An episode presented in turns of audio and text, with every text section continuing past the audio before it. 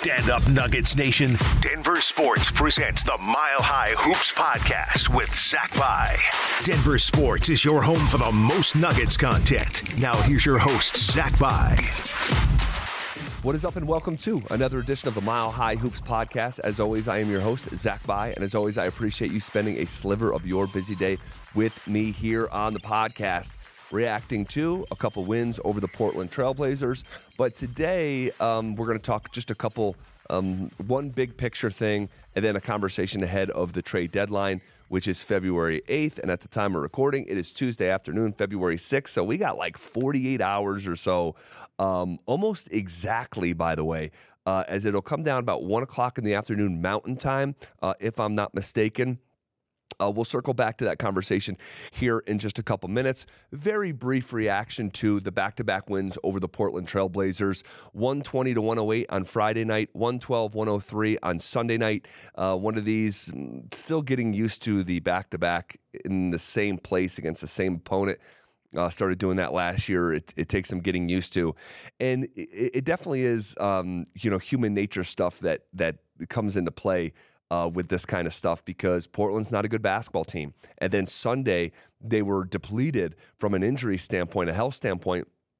And uh, it's got to be hard to get up for a game like that. So we saw Portland actually uh, lead the way for most of that game until the final 10 seconds of the third uh, quarter where Jokic basket, uh, I think tied the game, tied it or take a lead. No, I think he tied, I think, I think it tied it.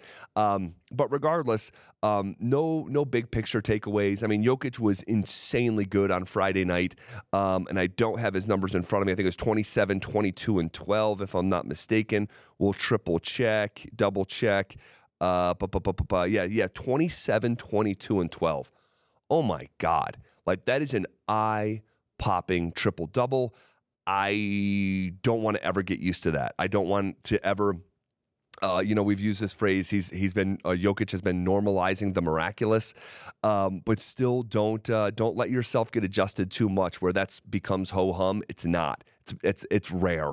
Okay, um, a 27, 22, and 12 game, uh, just absurd. He was a plus 20 when he was on the floor, um, and then you know Sunday night was what it was. Just a, a slower start, kind of lethargic, and then kind of dad strength took over in the last uh, 25% of that game, where it's like, okay, son, I.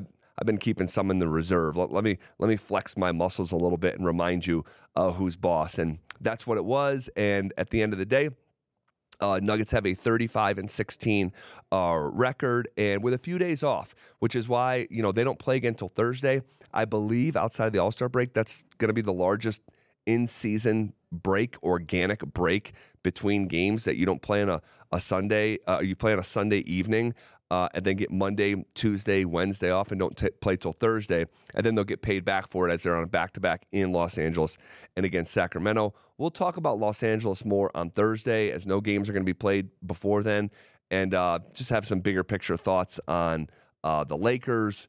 Uh, it's Kobe Bryant statue unveiling. They're going to wear the Mamba jerseys. And I want to talk a little bit about uh, Kobe Bryant on uh, Thursday but uh, we'll we'll table that uh, for, for for the time being.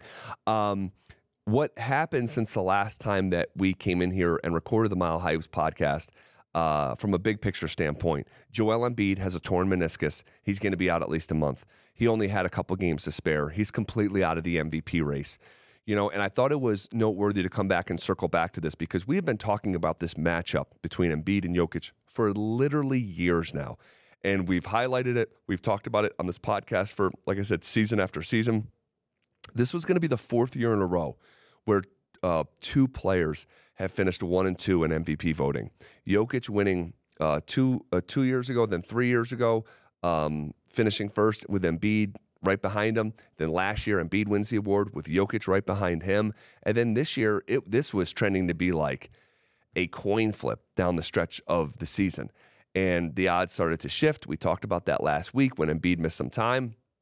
And now he's completely taken off the board um, as it's going to be impossible for him to win the award with the new uh, 65 game minimum requirement to win an award or be on an All NBA team. And, you know, I-, I wanted to say this. I wish it didn't come this way. Now, at the end of the day, I, I'm I'm good with Jokic winning the award, however it happens. But I did want to see Jokic kind of quote unquote pin him in the middle of the ring. No interference, no foul play, and I because I because I know the sentence is coming, so prepare yourself. Well, Yo, well, Jokic won that third MVP when Embiid got hurt. Like you're to hear that, um, and that's that's not the way that I wanted uh, it for Jokic because I think Jokic was going to win the award anyway. I genuinely believe that. Um, but be that as it may, um, by hook or by crook, you know, in, in 25 years, when you're just looking at resumes, the way that we're about to do here in a second with some other great players of all time, um, we're not going to be putting, um, you know, asterisks next to Jokic's uh, third MVP. Uh, knock on wood, should he go on and, and finish it? And at this point, unless it's the most absurd scoring spree uh, from SGA, which could happen, I mean, and he could be hunting for it, you know, to be in the mix. And good for him if he is. I mean, I wouldn't blame him. It's a young, fantastic scorer.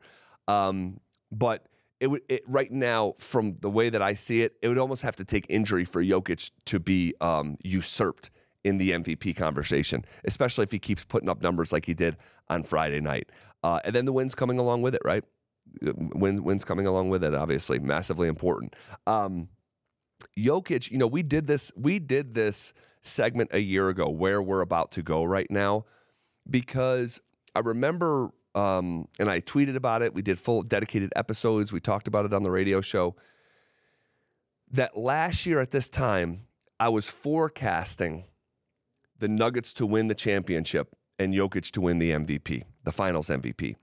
And I got to thinking, like, okay, he's already got two MVPs how many players in NBA history have two regular season MVPs, a championship, plus a finals MVP? And the list is not long. It's like 11 people long, and it's some of the greatest players in the game. All right. And I remember tweeting it the night of the finals and having that tweet saved in my drafts and like, oh my gosh, look at this elite list that Jokic is about to be part of. Now here we sit a, a, a year later from around the time we were having that conversation and there's new history to be had for Nikola Jokic. Bear with me here, okay? Same conversation, but with new evidence and a new forecast. The new evidence is he did go on to win the Finals MVP. They did win the championship. He was, uh, I think, the 12th player in NBA history to uh, win multiple MVPs, plus a championship, plus a Finals MVP. Now the new question is, if Jokic goes on to do over the next four to five months what I think he is going to do, which is win another regular season MVP. And if the Nuggets win the NBA championship and he gets finals MVP, which would almost feel obligatory if they made it that far. These are real forecasts. Okay. Now think of it like almost the 10 day forecast. You pull up your 10 day forecast, right? What's going to be the most accurate the next day, right? That's the most evidence you have. This isn't quite the next day because someone could say, hey, big leap in assumption that the Nuggets are going to be in the NBA championship and win it. I get that. But it's also not like the 10th day of the 10 day forecast. You understand what I'm saying? It's like what I'm forecasting is Jokic wins the, uh, the regular season MVP. Guys, he's favored to do that overwhelmingly today. Okay? Overwhelmingly. All right?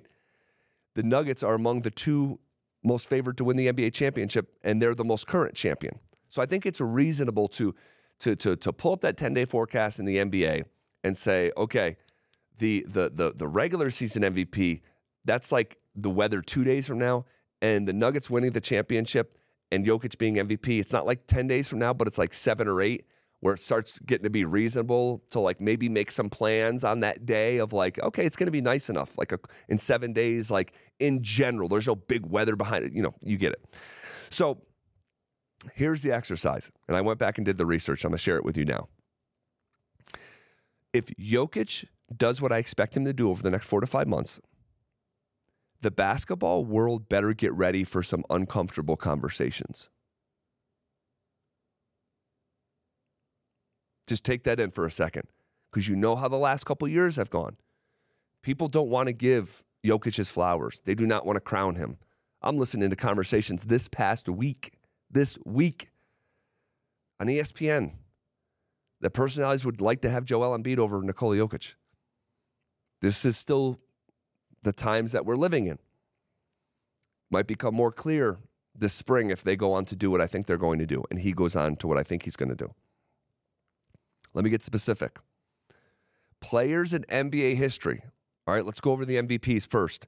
If Jokic goes on to win his third MVP, how many players in MV, uh, NBA history do you think have three MVPs? Here's the list Bill Russell, Wilt Chamberlain, Kareem Abdul Jabbar, Karl Malone, Magic Johnson, Larry Bird, Michael Jordan, LeBron James.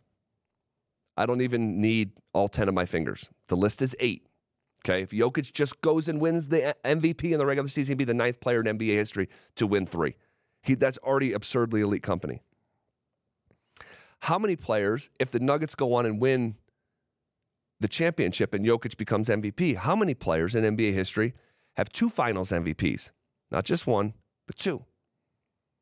Jordan, LeBron, Magic, Shaq, Duncan, Willis Reed, Kobe Bryant, Kareem Abdul Jabbar, Larry Bird, Hakeem Olajuwon, Kawhi Leonard, Kevin Durant. The list is 12. That's two finals MVPs. Okay. 12 people ever have done that. But now here's where we get the sifter. You know the sifter, right? You go into the creek, looking for gold, scoop up a bunch of, you know, rocks, water, you shake it out, get like, you know, the smaller stuff like falls through, only the big stuff stays. Sifter. The sifter in this case is how many players in NBA history have three MVPs plus two finals MVPs? How long do you think that list is? So, like, for example, um, Kobe Bryant is ineligible for this. He only has one regular season MVP. Um, Tim Duncan is ineligible for this list because he's got two finals MVPs, but he doesn't have three regular season MVPs. All right.